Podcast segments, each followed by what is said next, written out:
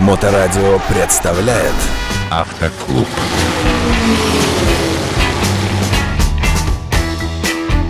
Всем доброе время суток, вы слушаете Моторадио, в эфире программа «Автоклуб», и передо мной Татьяна Ермакова, замечательный автоинструктор. Татьяна, здравствуйте. Здравствуйте. Предлагаю сегодня поговорить о святом, о наших замечательных, доблестных сотрудниках дорожной полиции, нашей ГИБДД, которого, как известно, боятся все водители вообще, вне зависимости от стажа. Ну а молодые водители, наверное, особенно. Прошу вас. Да, есть много вопросов по поводу того, как общаться с ГИБДДшниками, и, конечно, эту тему стоит осветить и более подробно разобрать. Первое обычно с чего начинают, это причина остановки, да, вот э, часто говорят, что сотрудники не имеют права останавливать машины вне постов стационарных ДПС и так далее, поэтому нужно разобрать причины действительно, когда они могут остановить водителя. Я предлагаю все-таки чуть раньше на один шаг вернуться. Сам процесс остановки. Вот едет водитель, и вдруг на перерез всему движению выходит инспектор и палочкой жестко показывает на тебя. Это мы еще не выясняем, в чем дело, а вот сам процесс остановки это уже стресс. Да, это уже стресс, тем более водители не всегда понимают, на них ли направлена та самая палочка, особенно когда идет поток, там по 3-4 машины, и, соответственно, смотришь и не понимаешь, тебя ли это зовут или нет. Но гаишнику в этом случае, конечно, нужно четко указать палкой на ту машинку, которую он собирается остановить, и также он этой же палочкой показывает место, куда нужно припарковаться, для того, чтобы он подошел и проверил там документы или поговорил о том, о чем он хотел, когда останавливал, соответственно. Вот, и тут важно не уезжать сильно далеко, чтобы мне не пришлось ему идти, но и сразу же тормозить в потоке тоже нельзя, потому что сзади водители могут не среагировать и просто попадете в ДТП. Ну, соответственно, он тут же будет его и разбирать. А если вы неопытный водитель и останавливает не вас, но все равно стрессовая ситуация, такому неопытному водителю приходится останавливаться, ждать, пока инспектор отзовет в сторону вот эту машину, которую он арестовал, на которую он показал палочкой, дальше продолжать движение или объезжать как-то. Вот как себя вести водителю, которого не останавливают, но перед ним кого-то остановили? Да, бывает такое, что вы едете в правом ряду, а останавливают соседнюю машину в среднем ряду. Соответственно, вы должны увидеть, что именно соседа вашего остановили. Если вы не понимаете, то вы тоже на всякий случай остановитесь. Если вы тут не нужны, то инспектор вас просто проигнорирует, и вы сможете спокойно продолжить движение. Но если увидели, что соседа останавливают, конечно, нужно плавно притормозить, пропустить его перед собой, чтобы он спокойно, потому что он тоже будет в стрессе находиться, естественно, как все наши водители, и он будет ломиться быстрее раз его остановили, надо быстрее перестроиться в правую полосу, остановиться, и может вам создать некоторые помехи. Притормозите немножко, пропустите его, покажите ему фарами, как мы обычно это делаем, поморгали, переключили с дальнего на ближний, поморгали фарами, показывайте, что пропускаете. А машинка проехала, остановилась, и вы можете продолжить движение. Автоклуб. А каким должно быть выражение лица нашего водителя, не которого остановили, а который пропускает, но при этом он в такой ужасной близости от инспектора? Может быть, его выпученные глаза от ужаса тоже создадут предпосылки к тому, чтобы инспектор и его тоже за компанию остановил. Как нужно себя вести внешне? Ну, на самом деле, очень трудно контролировать внешние эмоции, и не все способны сделать э, каменное лицо, да, и сделать вид, что я вообще спокоен, у меня все в порядке, и, пожалуйста, проезжай, я контролирую ситуацию. Это очень сложно, поэтому какое будет, такое будет лицо. Тут уже трудно. Если получается у вас сделать спокойное лицо, доброжелательное, то, конечно же, это в плюс. Если у вас действительно испуганные глаза и думают, меня или не меня, и вообще кого пропускать, и вы сильно напуганы, да, это может быть причиной для того, чтобы и вас тоже зацепить, посмотреть, проверить, а все ли у вас в порядке, потому что что-то вы сильно напугались. То есть, возможно, у вас что-то не так. Хорошо, а если все-таки останавливают вас, вы неопытный водитель, вы едете в среднем или даже в левом ряду, как быть? Понятно, что инспектор подошел, палочкой всем остальным помахал, наверное, как-то дал понять, что он именно вот эту машину просит припарковаться справа, но все равно от этого не легче, если вы водитель неопытный. Куча автомобилей за вас остановилась, вы вспотели от ужаса. Как себя вести? Ну, в этом случае нельзя торопиться, потому что, опять-таки, можно создать ДТП. А, необходимо в том ряду, в котором вы ехали, плавно затормозить и включить поворотник, готовиться к перестроению. Но если вам это не удается и поток просто вас объезжает с двух сторон, поток большой, то гаишник вам сам поможет. Он тормознет правый ряд и а, вас спокойненько пропустит. Поэтому просто не дергайтесь. Видите, что не проехать, но не надо сильно дергаться. Приостановились, гаишник вам поможет, раз уж он решил вас с потока выцепить. Ну, теперь к тому, с чего мы начали. В каких случаях вас останавливают, какие есть варианты, какие есть э, типы остановки, что ли, если можно так выразиться? Ну, сейчас в основном останавливают, если это какое-то правонарушение, которое инспектор заметил. Либо у него заснято на камеру, сидел в машине и заснял. Удалось такой бывает момент, когда пересечение сплошных очень хорошо видно на камере. Либо он сам лично, стоя на улице, заметил правонарушение, либо, возможно, с вашей машинкой что-то не так, это техническая неисправность, это тоже нарушение.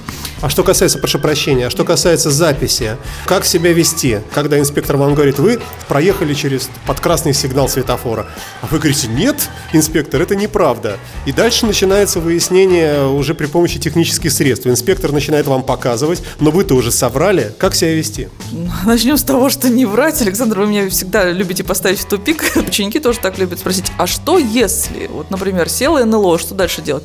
Вот, э, например, да, такая ситуация. Мы уже соврали, повернули на красное, и мы утверждаем, что мы не поворачивали на красное. Это очень плохо, на самом деле, на красное никому не рекомендую поворачивать.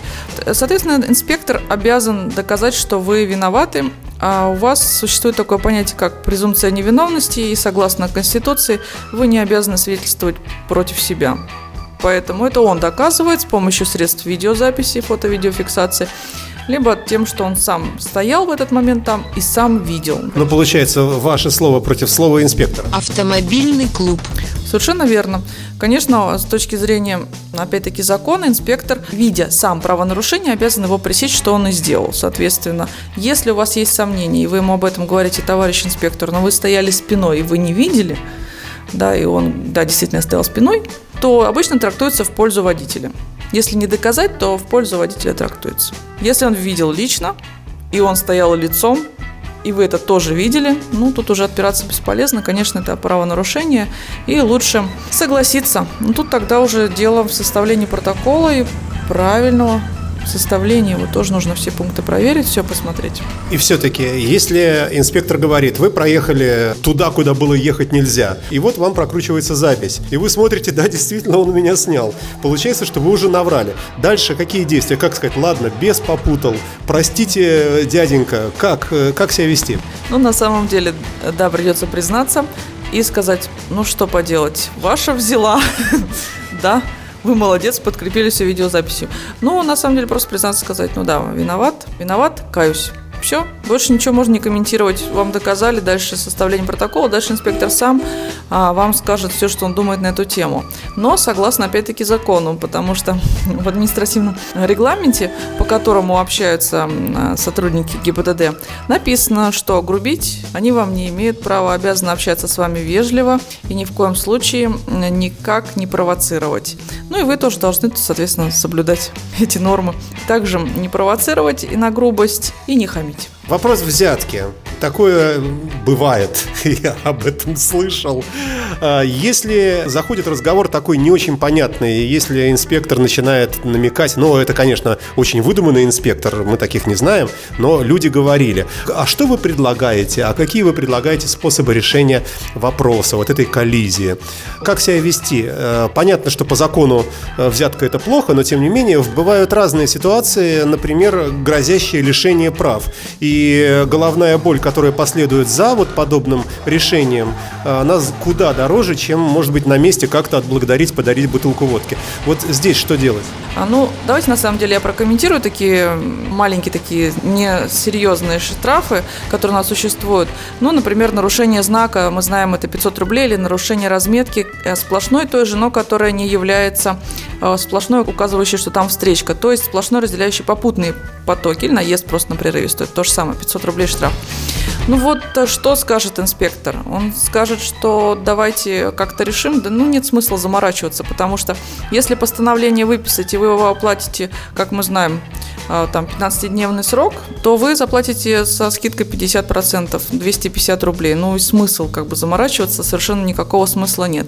Совершенно другой вопрос, если нарушения какие-то серьезные, например, это обгон, нарушение правил обгона, это лишение прав, нарушение правил проезда железнодорожных переездов, это тоже лишение прав, ну и выезд на встречную полосу, это тоже лишение прав. Вот как э, водитель будет разбираться с лишением прав, когда, опять-таки момент скажу, раньше обязательно при пресечении и изымались права, то сейчас только после суда и после истечения 10-дневного срока обжалования. Только тогда водитель должен сдать сам самостоятельно права, и тогда уже наступает срок лишения. То есть права у вас остаются, все вот боятся их отдавать, да. То есть тут смотрите сами, конечно, что вам удобнее 4-6 месяцев без прав поездить, ну, если это такое не очень серьезное нарушение. Или вам проще распроститься со своей какой-то суммой определенной денег. Ну, опять-таки, много инспекторов принципиальные. Если они видят нарушения, и также они смотрят по базе, сколько у вас было нарушений до этого, также они видят, как вы с ними общаетесь, и я бы сказала, что большинство даже предлагать не будут. Они будут оформлять протокол. Автомобильный клуб. А как надо с ними общаться, чтобы оставаться э, в рамках э, вот что? Ну, во-первых, не отпираться. Если там явное нарушение, это серьезное нарушение, да, по мелочи, может быть, он и простит.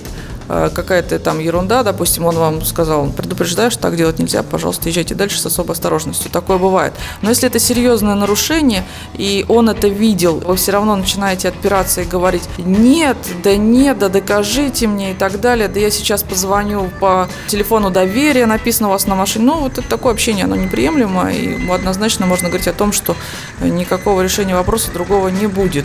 И я бы даже сказала, что еще что-нибудь проверят. Не надо лучше так делать. Если виноваты, вы объясняете причину, почему вы так сделали. А что послужило причиной? Я тороплюсь, я там, ну, действительно, объясните. Либо, если вы виновны в этом, действительно ехали просто так по собственному желанию, потому что вы любите погонять, и вы выехали на встречку через сплошную, дали газа, там, не знаю, из-за вас чуть ДТП не произошло, ну, готовьтесь к лишению прав, скорее всего, даже он на встречу не пойдет никак. А что показывает практика? Много лишают у нас? Да, очень много. И сейчас а, мы часто сталкиваемся с тем, что люди обращаются за помощью плане помогите вспомнить ПДД, потому что нужно пересдавать. Да, то есть сейчас у нас ввели закон о том, что после окончания срока лишения ты обязательно пересдаешь теорию. И таких людей достаточно много. Часто обращаются, мы понимаем, что лишают часто. Людей достаточно много. Людей каких? Женского пола? Каких? И женского встречается, но гораздо реже. В основном встречается мужского пола и в основном пьяный за рулем, кто ездил. Вот таких прям полно. Вот полно. Поэтому не надо, ни в коем случае. Часто мне тоже задают вопрос. Вот у нас 0,16 промилле, разрешенное максимальное содержание спирта, да? И спрашивают, сколько это? Вот сколько я могу выпить? Да ну, нисколько не надо, потому что в организме у каждого человека он по-разному переваривается, в смысле этот спирт. Поэтому, ну, не надо рисковать просто, и тогда вам не придется ни денег отдавать, ни теорию заново учить, сдавать ее и не сдавать, пересдавать и так далее. И, в общем, лишите себя целой кучи проблем и головной боли. Я думаю, что на сегодня, наверное, хватит. Тема обширная и бесконечная. У меня только последний микровопрос. Помогают ли горькие женские слезы растопить жестокое сердце стража правопорядка? Ох, как помогают. Ну, очень помогают. Особенно, если он видит, что бесполезно что-либо доказывать. А такое часто. Вот, и он говорит, так, будьте осторожны, вот так делать нельзя. Езжайте. Спасибо вам большое. Татьяна Ермакова, программа «Автоклуб» на Моторадио. До свидания. Автоклуб на Моторадио.